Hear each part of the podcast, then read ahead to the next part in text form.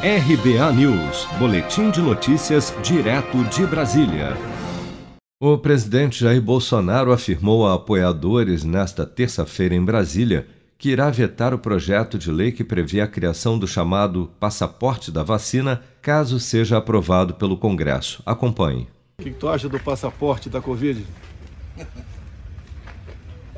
Na onda ontem aí, estourou nas redes sociais que sem necessidade. Sem, sem comentário, né? Não dá para comentar.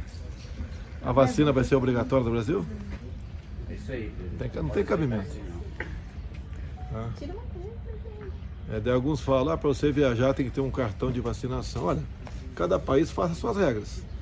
Se para ir para tal país tem que ter tomado tal vacina, se não tomar, você não entra.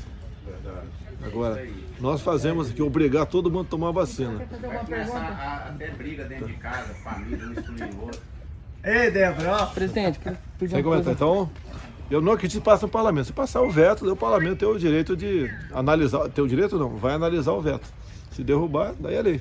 O projeto de lei aprovado no dia 10 de junho no Senado, mas que ainda precisa ser votado na Câmara, cria o CSS, Certificado de Imunização e Segurança Sanitária, o qual permitirá ao seu portador a entrada em locais e eventos públicos além do ingresso em aeronaves, hotéis, cruzeiros, parques, reservas naturais e diversos outros locais, através da apresentação do comprovante de vacinação ou teste negativo para a Covid-19 e outras doenças infecto-contagiosas.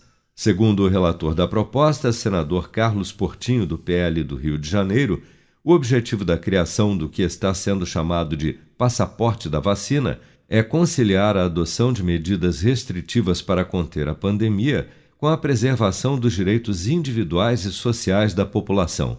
Caso seja aprovado, o Certificado de Imunização e Segurança Sanitária, CSS, será implementado por meio de plataforma digital e terá a sua validade fixada com base nos certificados nacionais e internacionais de vacinação e testagem contra a Covid-19.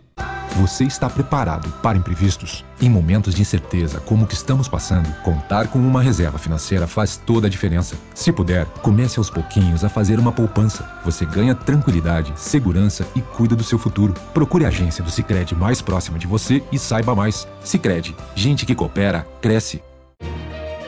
Com produção de Bárbara Couto, de Brasília, Flávio Carpes.